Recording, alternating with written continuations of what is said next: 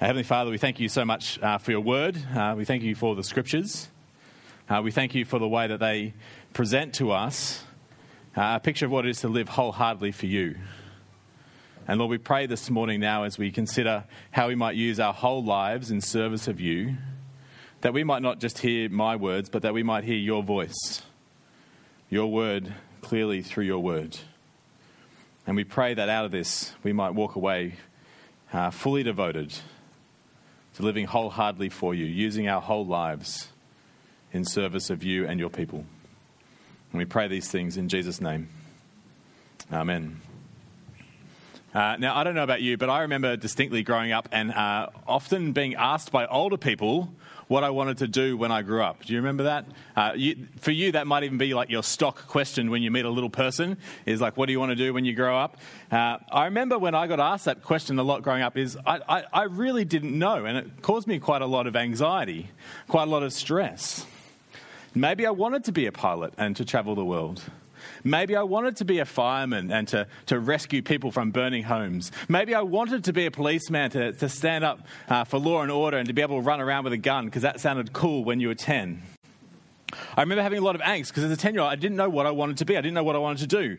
Uh, but beautifully, now we have the internet and it's full of online quizzes. So you can go on the internet and you can do an online quiz and it will tell you what you should do based on your personality and what you're like. I did one this week and do you know what it came back as? The irony is great. It came back as a career consultant. Apparently, what I should do is help people uh, work out what they should do with their lives. Uh, for all the angst we might feel about uh, whether we're doing the right thing, whether we're studying the right course, whether our life is headed in the right direction, uh, f- for all the angst that a lot of us uh, who follow Jesus will feel about whether we're living out God's will for our lives, God's purpose for us and for our lives is actually really, really beautifully simple. Wherever you are, whatever you are doing, whoever you are with, God's deep desire for you, God's deep desire for all people, is that they are wholehearted followers of Jesus. That's it. All the rest, it is important. It is important to think about what career you're going to do. It is important to think about whether you should do full time ministry. It is important to think about who you might be uh, spending your life with. It is important, but really it all boils down to this God's desire for you, God's amazing plan for your life is for you to be a wholehearted follower of Jesus. That's it. Not, not half hearted, not lukewarm, not just on Sunday, wholehearted follower of Jesus, holding nothing back, fully devoted to Him. Over the last four weeks, we've been uh, painting a picture of what it looks like to be a wholehearted follower of Jesus. Uh, and, and, as we painted that picture, we've kind of identified uh, four, and now this, this, Sunday is going to be the fifth, four, f- five key areas, five key purposes of what a wholehearted life looks like. Uh, what a wholehearted life looks like. First, we saw that wholehearted followers of Jesus, they will live in a way that magnifies God. They'll live in a way that displays God and His greatness to the world around them. Because they've worked out that life is not about them, but life is all about God. And then, as we thought about the life that would magnify God, the life that would bring Him glory, uh, we saw that God is actually on mission. He is on mission to redeem and rescue all of humanity through his son Jesus. And he has co missioned us, he has commissioned us as his people to carry that good news out into the world. And then as God saves people, he saves them to be part of a new humanity, to be members of his body. And so, as we love God, we will love others and welcome them into God's family. It's a thing we call here membership.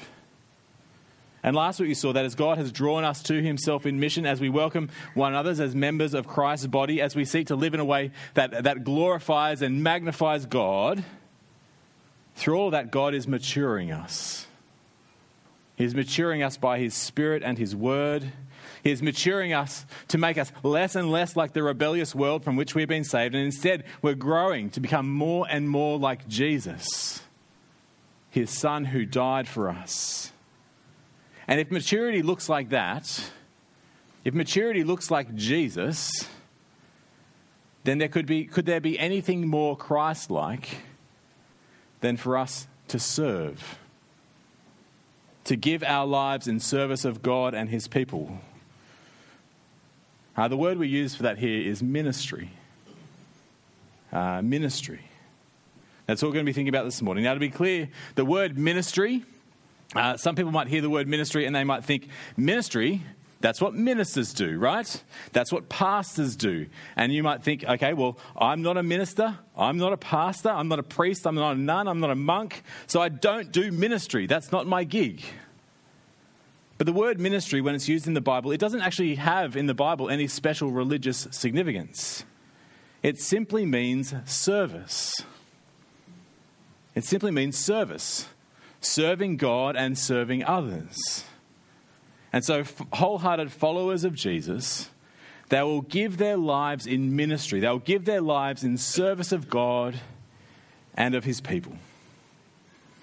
Now, we're going to work out a, a, bit about what that looks like from uh, looking at those verses in Romans chapter 12. So, it'd be great if you can have Romans chapter 12 open. Uh, and when we turn to Romans chapter 12, the first thing we see is the motivation for ministry. Uh, the motivation, the reason why, why we do it. Why do wholehearted followers of Jesus serve? Well, they're committed to serving others because that's exactly what God has done for them. They're motivated by God's mercy. Have a look there in chapter 12, verse 1. Uh, chapter 12, verse 1. Uh, Therefore, I urge you, brothers and sisters, in view of God's mercy, offer your bodies as a living sacrifice uh, now we're dropping right into Romans chapter 12 here. Uh, the Apostle Paul, he's beginning a new section in his letter uh, to the Christians in Rome. And as he does that, he does it by summarizing the previous 11 chapters. And he uses two words to summarize everything he said in those 11 chapters. Two words God's mercy. God's mercy. So, as we live out the life of a wholehearted follower of Jesus, we do it in view of God's mercy. It's to be motivated by how God has loved us and how He has served us and how He has saved us through His Son, Jesus. And how has God shown us His mercy? How has Jesus served us and saved us? Well, hear Jesus' own words in Mark chapter 10. They should appear on the screen. Jesus' own words. He's, uh, he's speaking here to his disciples. His disciples are arguing amongst themselves about who gets the places of honor at Jesus' left and right. They're fighting over who's going to get the privileges and the prizes for being close to Jesus. And Jesus knocks the wind out of their sails with these words. He says, The Son of Man did not come to be served, but to serve and give his life as a ransom for many. Disciples, if you're in this for what you can get out of it, if you're in this because you think this is a way to have people come and meet your needs, if you're in this so that you can be served, Jesus says, Sorry, you're on the wrong track. You're on the wrong team. Jesus says, I did not come to be served, but to serve. And he served us by his whole life. He served us with his actual life. He laid down his life for us. He gave his life. It says he gave his life as a ransom. His life, his blood was the price that was paid so that we can be free.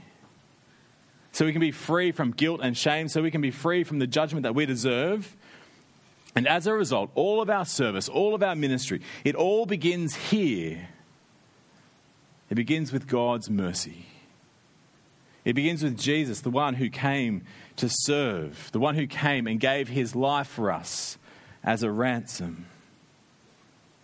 And that is a total game changer when it comes to thinking about how we can use our whole life in service of God and his people. It changes everything. God's mercy, it changes the way we think. We, it changes the way we can see life, the way we set our priorities. It changes the way we think about ourselves and about others. God's mercy, it ought to change our ambitions and our attitudes and our actions. You see, now we are free from having to live for ourselves. We're free from having to serve ourselves because God has served us in Jesus.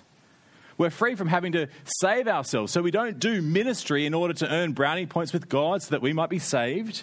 Because God has already saved us in Jesus. It actually frees us from having a transactional view of relationships, of having a transactional view of, of, why we come to church. We don't have to think all the time about what I'm getting out of this. Because God has served us, God has saved us, God has given us everything we need in Jesus. The mercy of God, it turns our life completely upside down.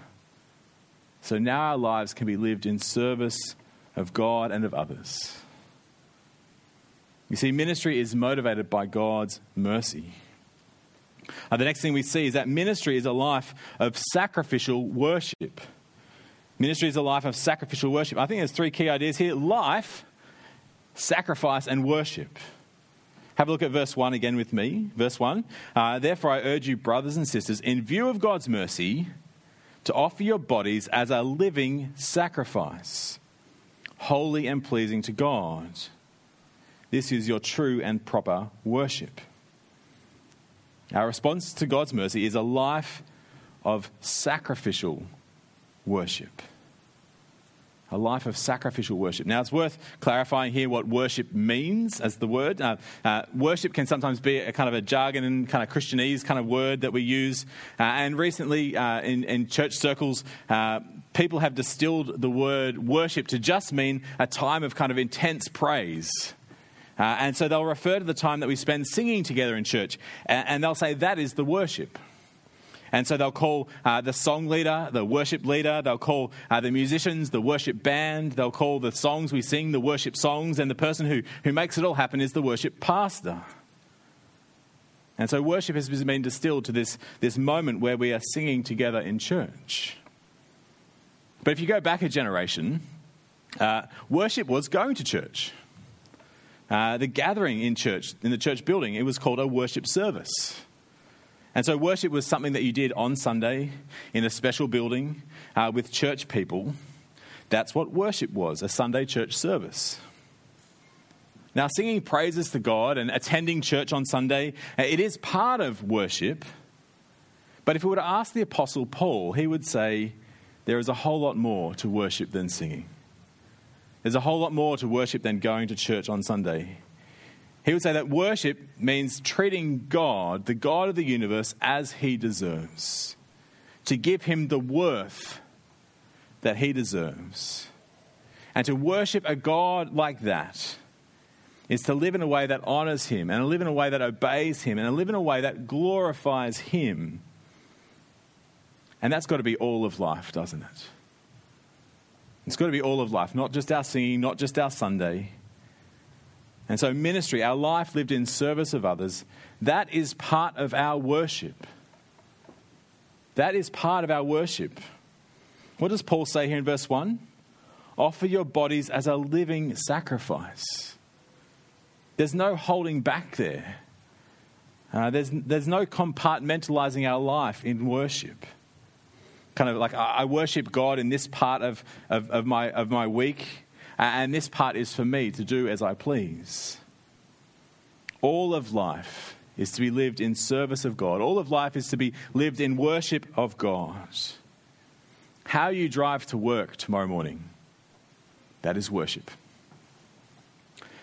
When you look at the bank balance and you decide how much you're going to save or spend or give, that's worship as you chat to other parents at the school gate, as you engage on social media, as you open your home to others, that's worship.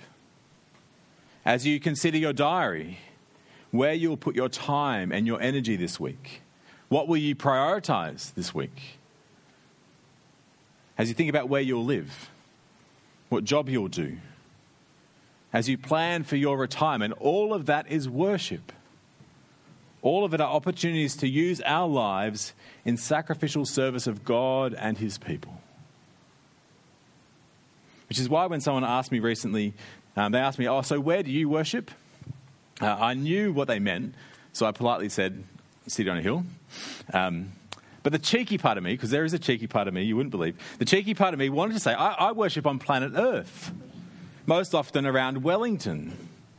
That's where I, I strive to honor and obey and glorify God. That's where I seek to use my whole life to serve God and His people. This worship, this whole of life. The other thing we see here is that it is costly. It's costly. What's the phrase that Paul uses here? Living sacrifices. Living sacrifices.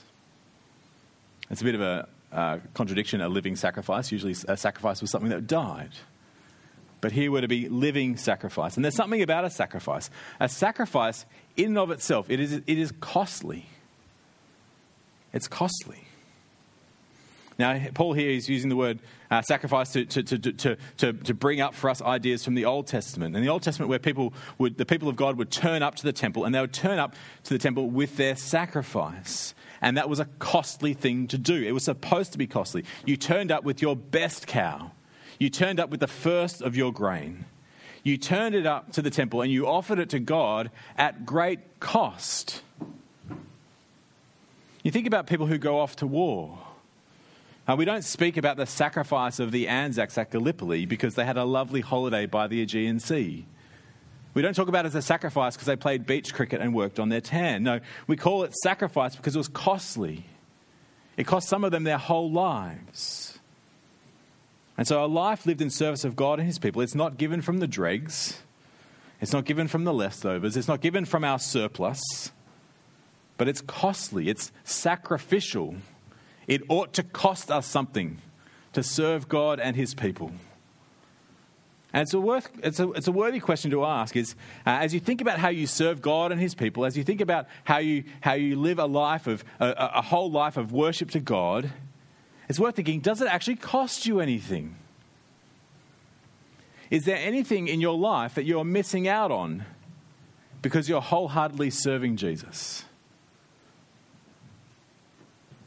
If not, then it really doesn't look like what Paul is talking about here, does it? Costly whole of life, serving God and his people. Ministry, it's a life of sacrificial worship. And this sort of life of sacrificial worship, it can only flow from the inside out. Ministry flows from the inside out. It flows out of a heart and a mind that have been transformed by God. Have a look there in verse 2. Uh, Paul says, Do not be conformed to this age, but be transformed by the renewing of your mind, so that you may discern what is the good, pleasing, and perfect will of God. Uh, now, when Paul says, uh, "Do not be conformed to this age," he simply means uh, he simply means uh, thinking and doing things the same way as, as the whole world around us. And Paul says, "Don't be conformed to that." Don't just go with the flow. Don't just go with what society is doing around you. Don't just think that you're the center of the universe because the rest of the world says that that's how you've got to live, that you've got to look out for number one. Don't think that your life is just kind of a, a, collection of experiences and opportunities and pleasures and achievements and money, and, and you just got to gather as much of it as you can for yourself because that's how the world around you lives. Don't just go with the flow but be transformed. Do you know what sort of fish goes with the flow? A dead fish. Thanks, Mum. I brought my mum along today. Thanks to you. I've got to be on my best behaviour. Um, uh, you can ask my mum what I wanted to be when I grew up. I couldn't remember what it. Yeah. Um, don't go with the flow. Don't don't be a dead fish. Paul says, "Be transformed, not conformed." Be transformed, not conformed, because ministry, it flows from the inside out. It flows uh, from our head and our heart. It flows out to our hands and our feet. You see, God is not in it. God, God's not into kind of fake it till you make it or kind of fluff it till you feel it. That's not what God wants from us. No, Paul says there, be transformed by the renewing of your mind, the life of sacrificial worship, the life of wholehearted service. It begins with renewed hearts and minds. And this is important because service that is worship, service that gives God the glory and honor that He deserves, it can only come from a transformed heart and mind. It can only come from a heart and mind that has been transformed by God's mercy.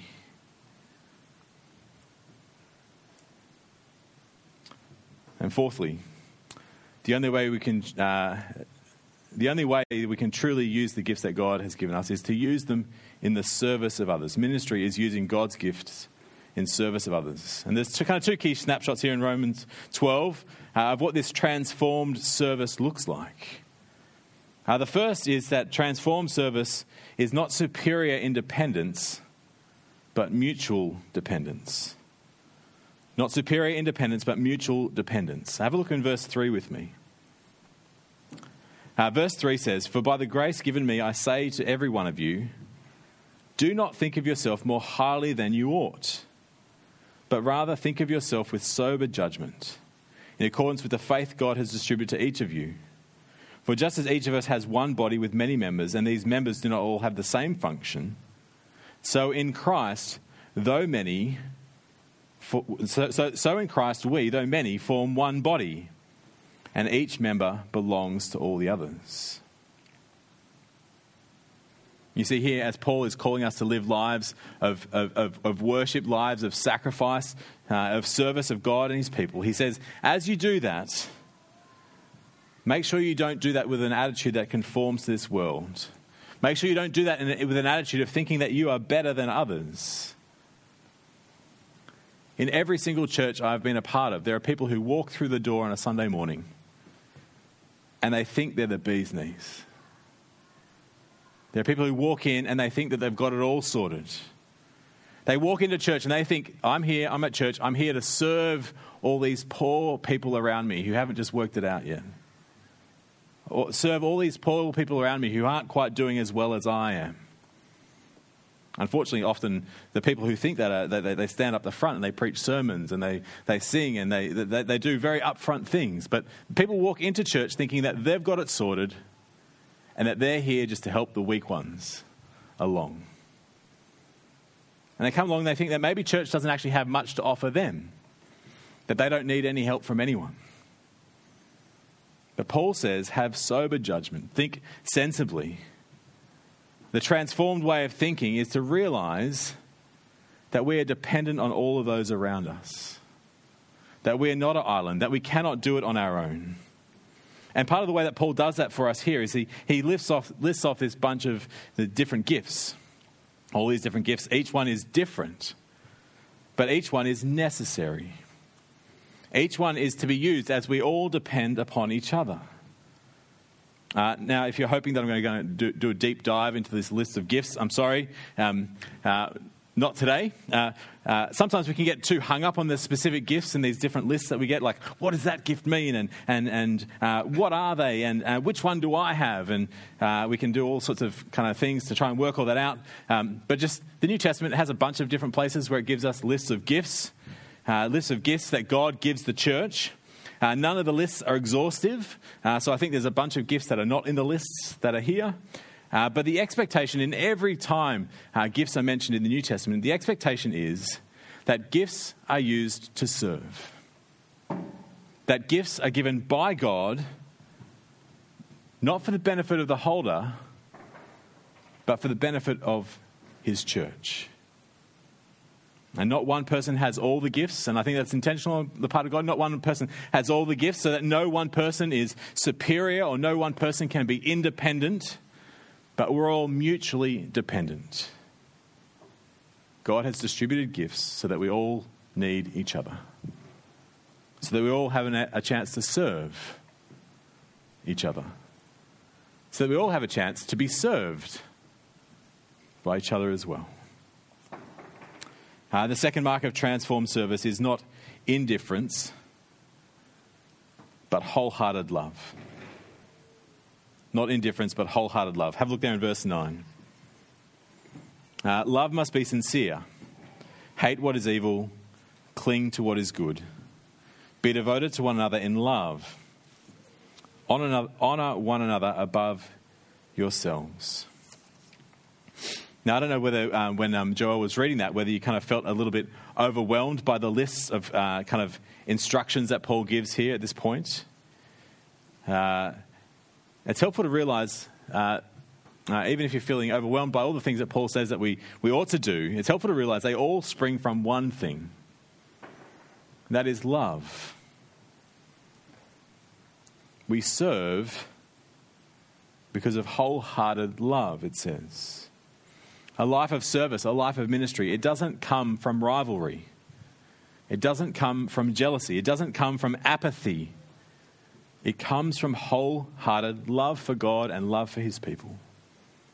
And it's important that we get this part straight as we think about how we might use our lives in service of God and His people, because there's a whole bunch of unhelpful motivations that can be at work.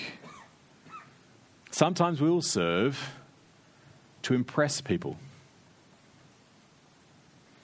Sometimes we will serve because we think that's what we, needed, we need to do so that God will love us. Sometimes we serve because we feel like it's our chance to shine, to perform, to be seen by others. Sometimes we serve because we just want other people to think that we've got it all together. Rivalry, jealousy, selfishness, pride. Paul says no. We serve because we love. because we love God and we love other people. Now, it wouldn't be a, a, a, a, sermon on ministry without me talking about all the jobs that need to be done here at church. Um, I think we counted up uh, last year, and just to make church happen on a Sunday morning, there's 31, or there was, 31 different jobs that need to be done. We usually have about 100, 110 people here. It's about a third of the people here doing something on a Sunday morning. But I want to say loudly and clearly that ministry, a life of service of God and His people, it doesn't equal doing a job at church. It doesn't equal uh, joining a team. I was going to say uh, being part of a roster. We don't do rosters, we do teams. Uh, it doesn't mean joining a team. It may involve that. But if you think, oh, I need to kind of live wholeheartedly for Jesus, I need to, uh, I need to serve God with my life, so I'm just going to join a team, and then I've ticked that box. I've, I've got that off my to do list.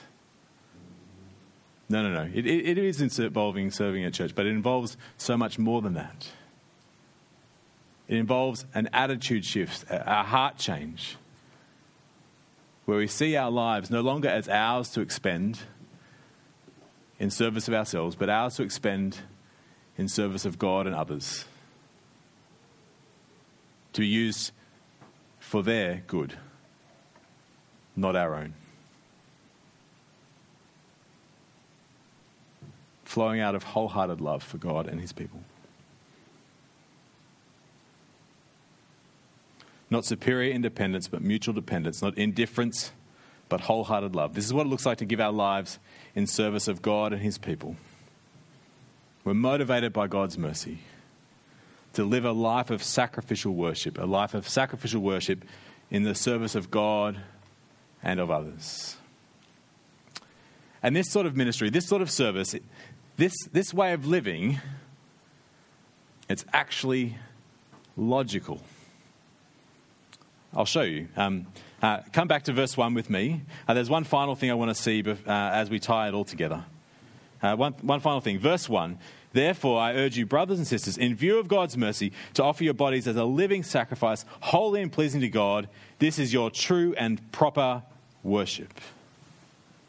Now, those words there, true and proper uh, in verse 1. In the original language, uh, those words that get translated as true and proper, the, it's the same word that we get in English, logical. And so, what Paul is saying here is he's saying, in view of God's mercy, in view of the fact that Jesus has given his life for you, that Jesus died on the cross for you, that Jesus has been resurrected so that you can have new life, what is the logical response to that? Is the logical response to that to search around in my pockets for the loose change that I've got and give that back to God? Would that be logical worship? Is the logical response to that to say, okay, God, I'll give you one day in my week. You can have one out of seven. and that's my worship? Would it be logical just to give God our singing, just to go and give God kind of uh, and our, our emotional praise, to pay Him lip service? You see, if God has given us everything in the death of Jesus, if God has given us everything He had to give, then surely the logical response, the logical response is to give Him everything back. Isn't it? And this really gets to the heart of not only ministry, but it gets to the heart of our wholehearted series, doesn't it? If God has given us everything in His Son Jesus, then nothing short of our wholehearted devotion would be an appropriate response to Him, would it? Nothing else would be a true and proper response. Nothing else would be a logical response to the God who came not to be served, but to serve and give his life as a ransom for many, to give his life as a ransom for you. Why don't you pray with me as we ask for God to transform our hearts, to transform our minds, to transform our lives so that we are wholehearted followers of Jesus. Let's pray.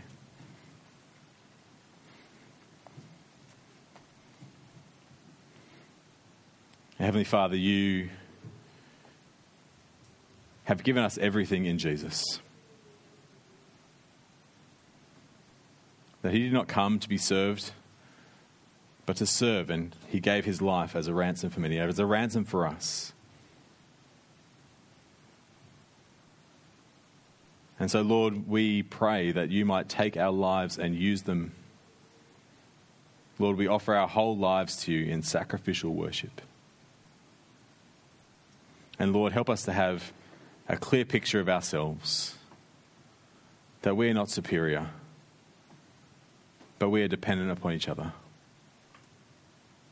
That we're not to be indifferent to the people around us, but that we're to embrace them, to serve them in wholehearted love. And Lord, we pray that you'll take our lives and use them in service of you and your people. And we pray all of these things in Jesus' name. Amen.